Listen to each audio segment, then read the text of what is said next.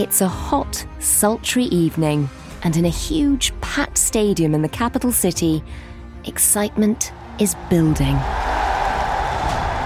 A red carpet has been laid out, and more than ten thousand people have squeezed into sold-out concrete seats for the premiere of a new film.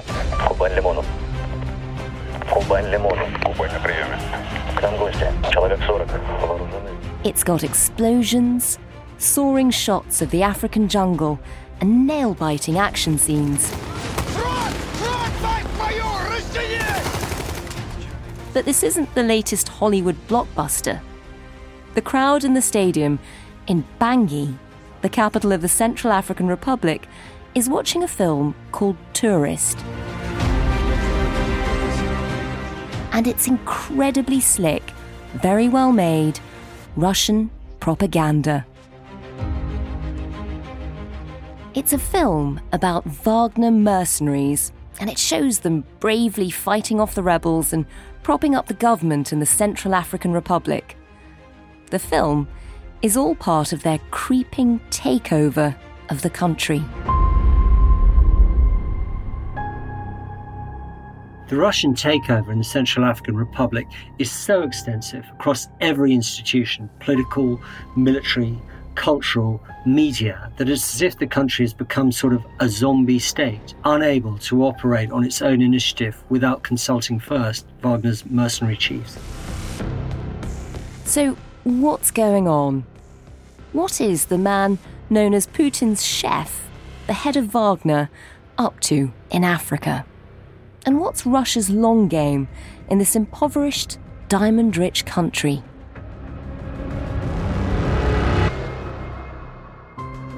You're listening to Stories of Our Times from The Times and The Sunday Times. I'm Manveen Rana. Today, how Russia's Wagner Group took over the Central African Republic.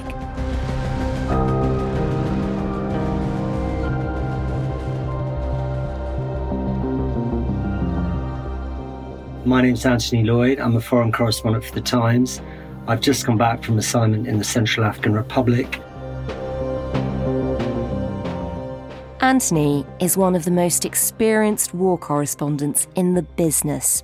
And in the thirty years since he began writing for The Times, he's covered war zones in places like Bosnia, Iraq, Afghanistan, Syria, and Ukraine. But his latest assignment presented him with an exceptionally unusual scene. I was present at an exorcism of a young girl. I guess she was about six or seven, no older than that. It's not the first exorcism I've seen. However, what was really interesting this time was it was performed in the Central African Republic's capital, Bangui, in Saint Andre's Russian Orthodox Church. I had an appointment there to see the priest, who is Monsignor Sergiy Voyemawa. He is the first Central African priest whose fealty is to, to the Moscow Patriarchy. So I went in and the church was empty apart from Monsignor Sergiy, who was standing praying above this very young girl. She was seated on a wooden stool, her head bowed, with candles lit on the floor either side of her. As he was doing these prayers, he was swinging the thurible, which is the, the container of burning incense, on the end of a chain in his hand, so that these kind of swirls of incense were rolling out across the floor of the church. It was quite a thing to see. And I remember afterwards looking, I was wondering what suggestion there was that this child was in some way possessed. And I stared at her. This yeah. angelic-looking child with ribbons in her hair, kind of looking back at me and smiling. And I was thinking, could be anything. She could have been fevered with malaria and had bad dreams in the fever. She could have had epilepsy. She could have just had been run down by malnutrition or something like that that had caused, in that land where there is, you know, entrenched traditional superstition, could have caused her parents to believe that she was in some way possessed. But as much as the ritual itself was the identity of the man performing it. I mean, this was incredible. The first Central African to owe his kind of spiritual fealty to the Moscow, the Moscow Patriarchy of the Orthodox Church. Tell us a bit about that. How does he come to be the representative of the Russian Orthodox Church? He was forty-one years old, and originally he'd been baptized as Catholic and raised as a Catholic, and he had been a priest for some time. But then, for reasons he didn't quite define, he said that Russia's presence in the Central African Republic had led him to explore avenues, as he described it, with the Moscow Patriarchy. And those had led him to travel to Moscow last year to study theology. And he now was absolutely a, a representative of the Moscow Patriarchy. And he changed his name to Monsignor Sergiy. He had a Russian name. But uh, recently, since two thousand eighteen, the Russian presence in the C A R has become far more intense and far more broad spectrum across every tenet of life there. And it was really no surprise that that had begun to percolate into religion too. So interesting. And we want to talk about Russia's role in, in C A R in just a moment. But before we do, just remind us, because a lot of people won't have been to the Central African Republic. It's not a place that gets very much airtime when it comes to reporting the news. Just remind us a bit about the country. The Central African Republic, C A R as it's more, more commonly known, was for a time a French colony. It gained its independence in nineteen sixty and has been prone to a series of coups, counter-coups, really ever since. Um, the irony is that it's got one of the worst poverty indexes in the world. I mean, it's right down there at the bottom. I think over seventy-one percent of its population live on less than one dollar and sixty cents a, a day. Uh, its population, I think, believe about five point four million, of whom well over seven hundred thousand are internally displaced, living in camps inside the country, and another figure of well over seven hundred thousand are refugees living outside of the country. Now, these are people displaced by war. It's clearly a really difficult place to be. And then on top of that, since twenty eighteen, you sort of transpose a whole new layer of complication. Tell us a bit about that. Tell us, what was it that took you out to C A R in the first place? So, just to step back a little bit to two thousand eighteen, you have this extremely vulnerable, impoverished country riven by cycles of war. You've got a United Nations MINUSCA mission, technically a peacekeeping mission. That's been there since two thousand fourteen, about fourteen thousand U N troops, give or take. Then you've had around five recent French missions, technically peacekeeping soldiers. The last of the French soldiers left the country in December last year.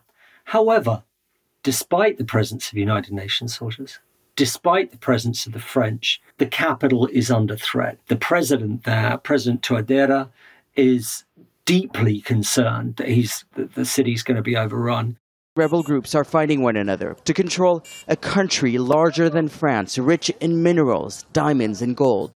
The president requests actually French help. The French don't give him any more help. But the United Nations Security Council approves a request by the president for a partial lifting of the arms embargo to allow Russian weapons and Russian military advisors to come in and train President Touadéra's crumbling army. Wow, I mean, that's that's unusual. That, that makes it sound like the U N are okay with Wagner. Well, the advisors that came over then did not call themselves Wagner. The origins were pretty murky even then, and three Russian journalists who went to C A R in two thousand eighteen to investigate the identity of the military advisors who were turning up and, and where the weapons were coming from, in turn ended up dead. And fingers have always pointed to Wagner as being behind those killings. But uh, military advisors and Russian weapons came over. Originally, I think it was something like a first one hundred seventy-five, give or take, batch of the first Russian military advisors who turned up in two thousand eighteen. Now, officially, you've got the Russians admitting to one thousand eight hundred ninety Wagner Group personnel there. But in fact, the true figure's likely to be two or three times more than that. And you've got Wagner members now not just advising and training, but as active participants in the war. We'll talk a bit more about what Wagner are doing there in just a moment. But for you, arriving in this country where Wagner clearly have a huge presence, where, as you said, Back in twenty eighteen, three Russian journalists were killed for trying to investigate what Wagner were doing on the ground. What does it feel like at the moment to be a journalist arriving in C A R? I was very transparent before I went in contacting everybody from the presidency and C A R through the various ministries to let them know that I was coming, that I was a Times journalist, in a climate of intense suspicion and acute hostility between East and West, and particularly Russia and Britain. I didn't want to make one wrong move. So you see Wagner Group, not everywhere, but in an awful lot of places, and they're they're armed and they're masked, even in the street, buying trainers in the market. That sounds quite alarming. You're under s- surveillance. I mean, I expected it. You know, I was immediately aware that I was under surveillance from day one. I was having supper in this very small, relatively discreet hotel with uh, someone that I was working with. And we were alone in this empty room. And then this uh, couple came up and sat on a table unnaturally near us and then start taking selfie videos of one another with us yeah. right behind them, you know, and being relatively surveillance aware. I'm like, oh, yeah, I know what's going on there. You know, we're being filmed. The next night, it was a little more sophisticated. A couple of guys came in, put down a couple of books on a table, a couple of tables away, put a packet of cigarettes on top of the books, which were angled towards us. And then they sat there for an hour and a half without smoking a cigarette. And you could tell by looking out, corner of your eye, there was something wrong with the top of the lid of the cigarette. There was a little black square cut out. So again, we were being filmed then. And Anthony, you sort of described how, you know, as you're going around the streets, you will see masked Wagner fighters on the ground. You'll see them around. Just give us a sense, at the moment in C A R, of just how extensive their influence is. You talked about them being quite political. Give us a sense of what their role is in that country. Wagner Group's role is different in different areas of the country. Bangui, the capital, they have secured, and they want to keep that very stable. You do get reports of heavy-handedness. There was one local restaurant which had been closed because it was late at night, and some Wagner Group guys had turned up and asked for a drink, and the doorman said, sorry, the place is closed, and they beat him terribly badly to the point the guy was pissing blood. But by and large, the city itself is relatively stable, relatively secure, relatively peaceful, and Wagner wants it to remain like that. Out in the rural areas, out in the jungle, out in the savannah, Wagner are conducting counterinsurgency operations. They're fighting the rebels in mining areas, which Wagner might want to secure for themselves or for Russian mining companies to take oh. over for mining concessions in gold, in diamonds, and in some cases in timber areas as well. Yeah, this isn't all about helping the local government. It's not all about helping the local government. I was thinking about it the other day and talking about it with somebody, and there's a, there's a, there was quite a good historical analogy, I thought, and it was that of privateers, say British privateers at sea in the eighteenth, seventeenth and eighteenth century. They would have a letter of marque. Now, a letter of marque was given to them by the British authorities. Those privateers, kind of glorified pirates, would represent British sovereign interests, but they would also be allowed to, you know, extend their operations to serve their own business interests. And I think this is a really good analogy for Wagner Group in C A R. On the one hand, they're representing Russian national interests there. On the other hand, they've also got their own business interests there. You said that Wagner is very involved politically, but it's not just advising on military matters. They're even advising the president. Tell us a bit about that. So the president at the moment has got a security advisor who is a Russian veteran of the French Foreign Legion, Vitaly Pertolev. He's forty years old, also a veteran of, of Russian campaigns in Syria and the Ukraine. But he's far more than just a security advisor. His offices are actually, you know, in the presidency, right next door to the president's. And uh, he advises President Touadéra on all sorts of issues.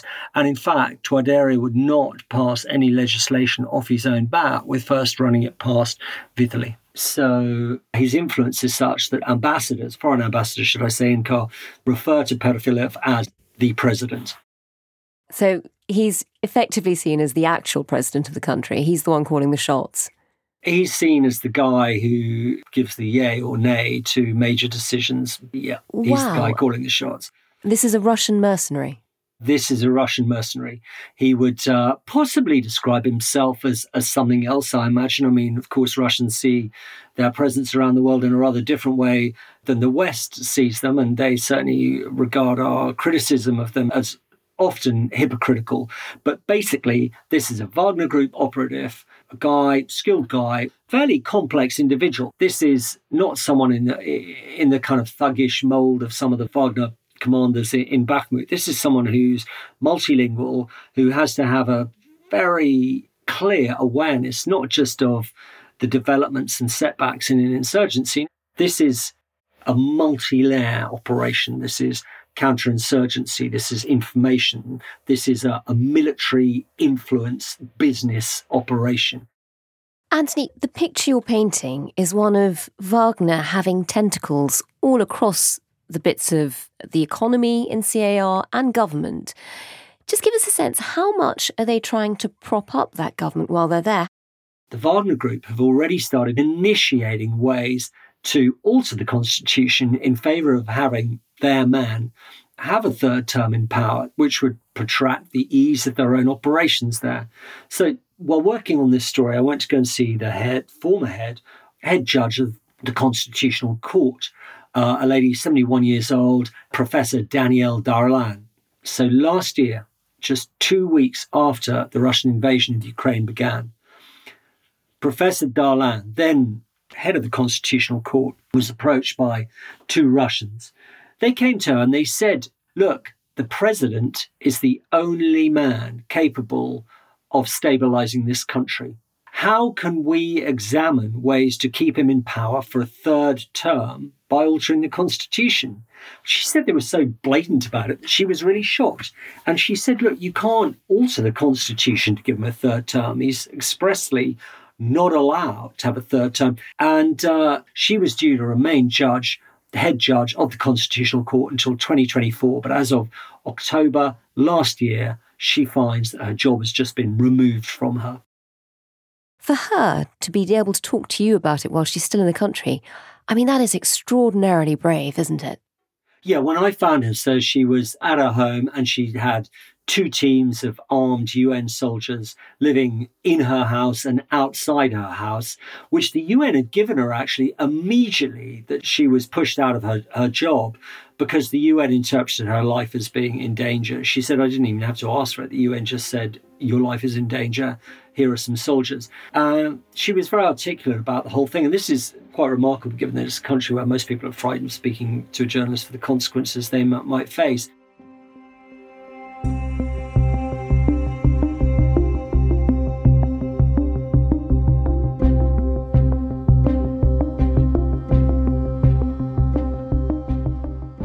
Coming up, how Russian vodka is part of Wagner's campaign in the C A R. That's in just a moment.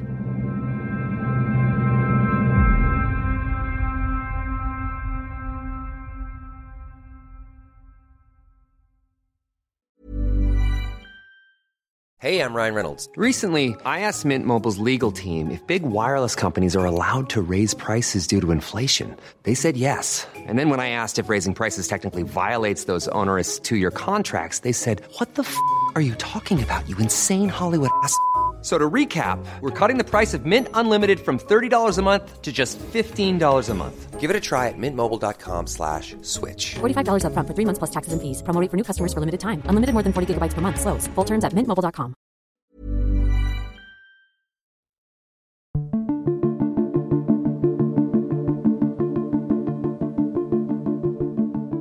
So, Anthony, we've heard about how the Wagner Group arrived in the C A R, they've managed to extend their influence in political and military spheres. Is it also bleeding into other parts of life? I mean, are they having a, a cultural impact? So a couple of years ago, the stadium, there's a Chinese-built stadium there, it's been there for years and years, big stadium in Bangui, that filled up for the premiere night of Tourist. Tourist was a film made by a Russian company absolutely affiliated with Prigozhin, the leader of Wagner, and who made a series of films over the last few years triumphing uh, various Russian heroes. This premiered in the stadium, which was absolutely packed by Central Africans. And the film was introduced by a whole lot of Wagner Group mercenaries who said, yeah, this is what we're about. You know, the film, of course, you can see the kind of, you know, Western-backed rebel groups doing horrible things and the good people of C A R saved by Wagner. And that went down really well. Um, then you've got the Russian penetration of local media. They fund a radio station called Lengo Sengo, which pumps out some very strong anti-French messaging, anti-U N messaging, pro-Russian messaging. I went to go wow. and see the guys at Lengo Sengo and said, hey, I want to interview you. And they're like, oh, no, we we got to put that to our Russian boss tomorrow. And if he agrees, then uh, you can see us. And if he doesn't, you can't. Actually, he didn't agree. Um, then you've got, you know, the Russian sort of business takeover of business sectors like the alcohol sector. A Russian distillery is making Russian vodka there, Wanawa, which is uh, sold in sachets.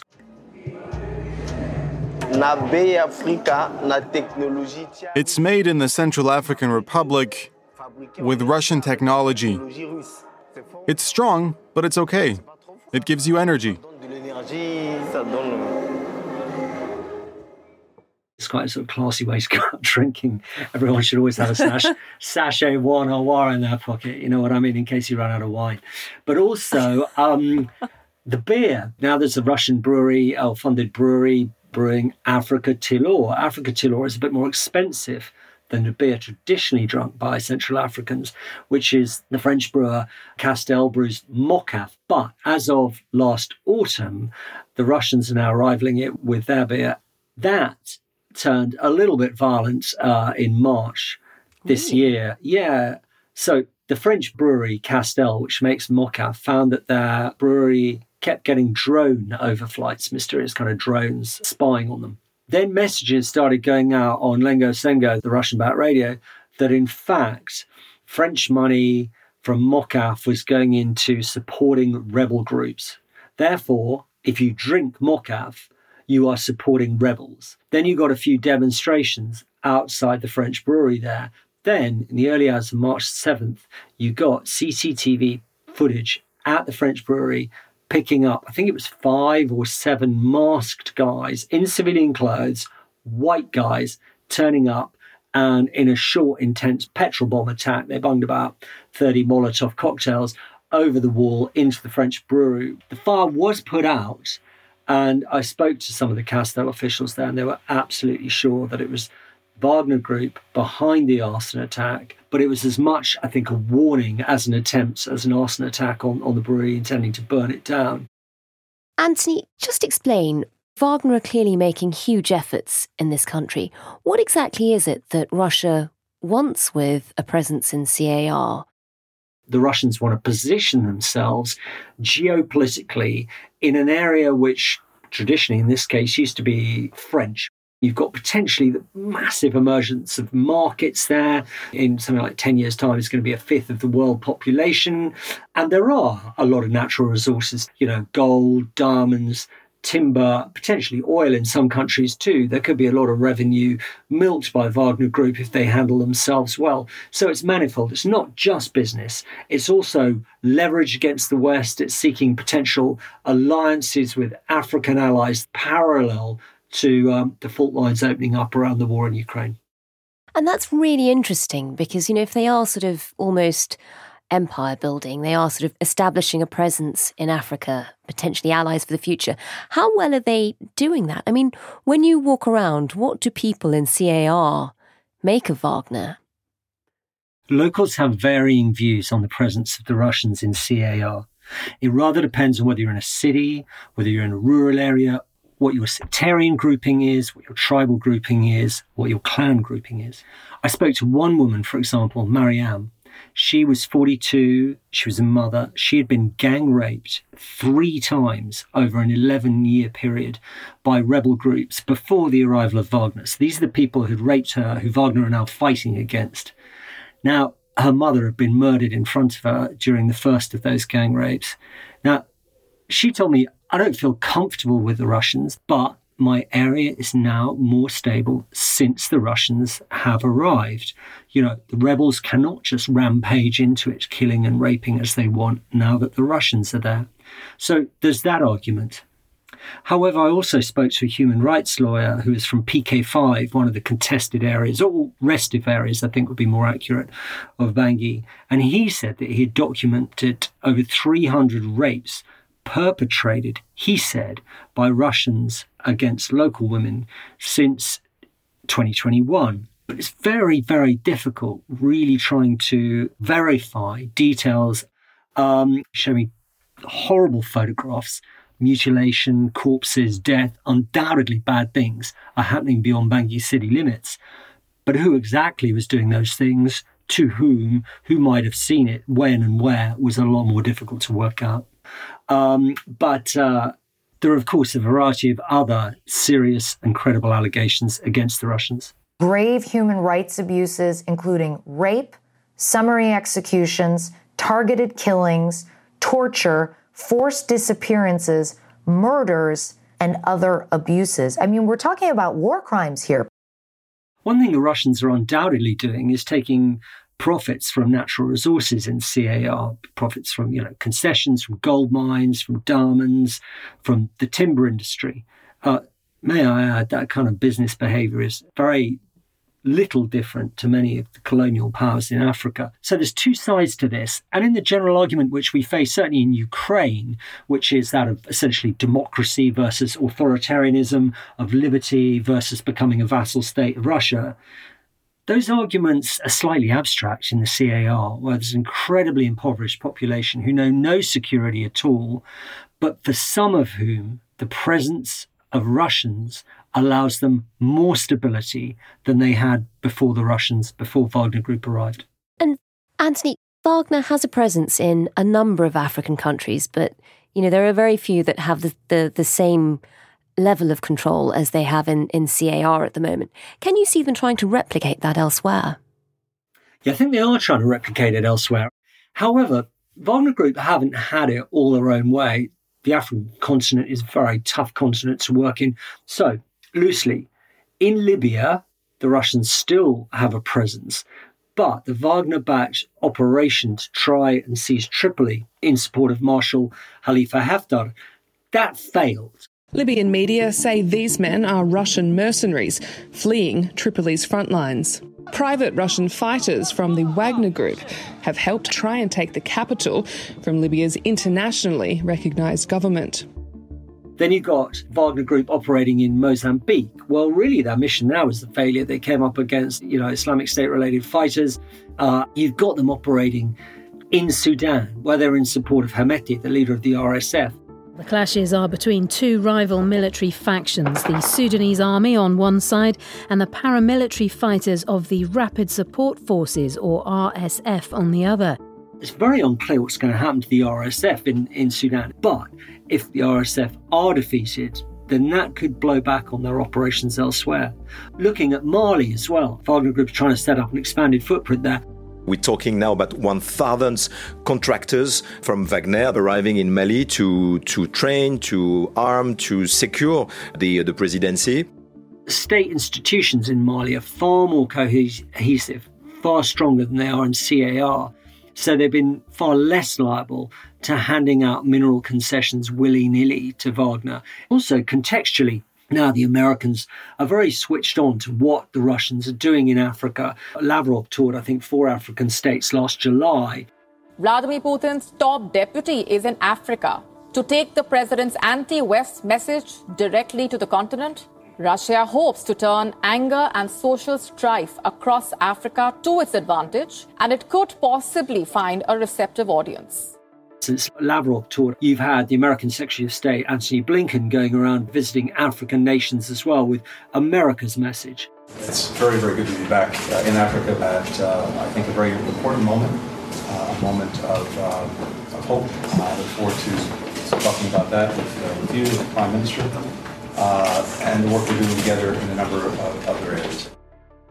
And, you know, for example, in the C A R, America funds most of the humanitarian operations there. President Touadéra cannot cut all his links with the West without, you know, bringing dramatic negative effect to his, and consequence to his country too. It's a complicated environment, and the West are wising up fast to the presence of Russia in Africa. And what's next for Russia's presence in C A R, for its takeover of power?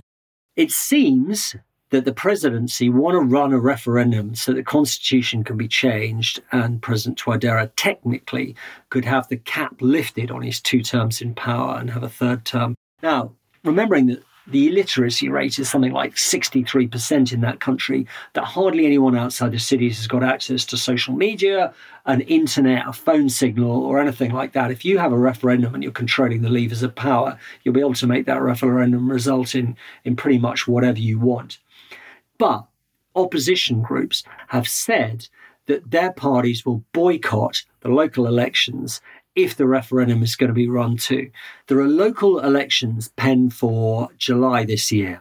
Now, that produces potentially protest, potentially violent protest. It's the kind of thing that sometimes has triggered coups before. So there'll be a lot of questions for the Russians to answer in C A R, for the president to Touadéra to answer, for the presidency to answer.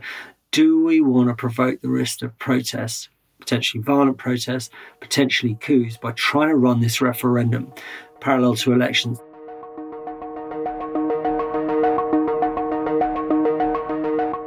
Given that so much is pinned on this one referendum this summer, I mean, you mentioned earlier this incredibly brave female judge who had tried to put a stop to it.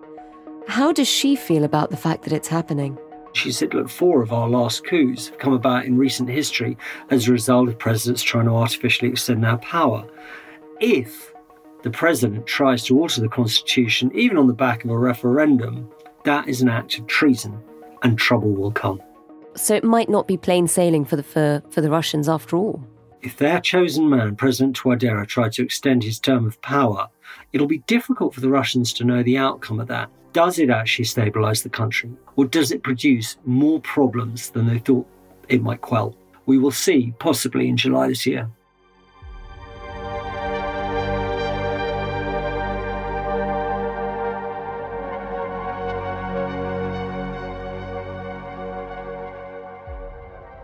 You've been listening to Stories of Our Times, a podcast brought to you thanks to the subscribers of The Times and The Sunday Times, with me, Manveen Rana, and my guest, Anthony Loyd, Senior Foreign Correspondent at The Times. You can find all of Anthony's recent work from the C A R at the times dot co dot u k with a subscription.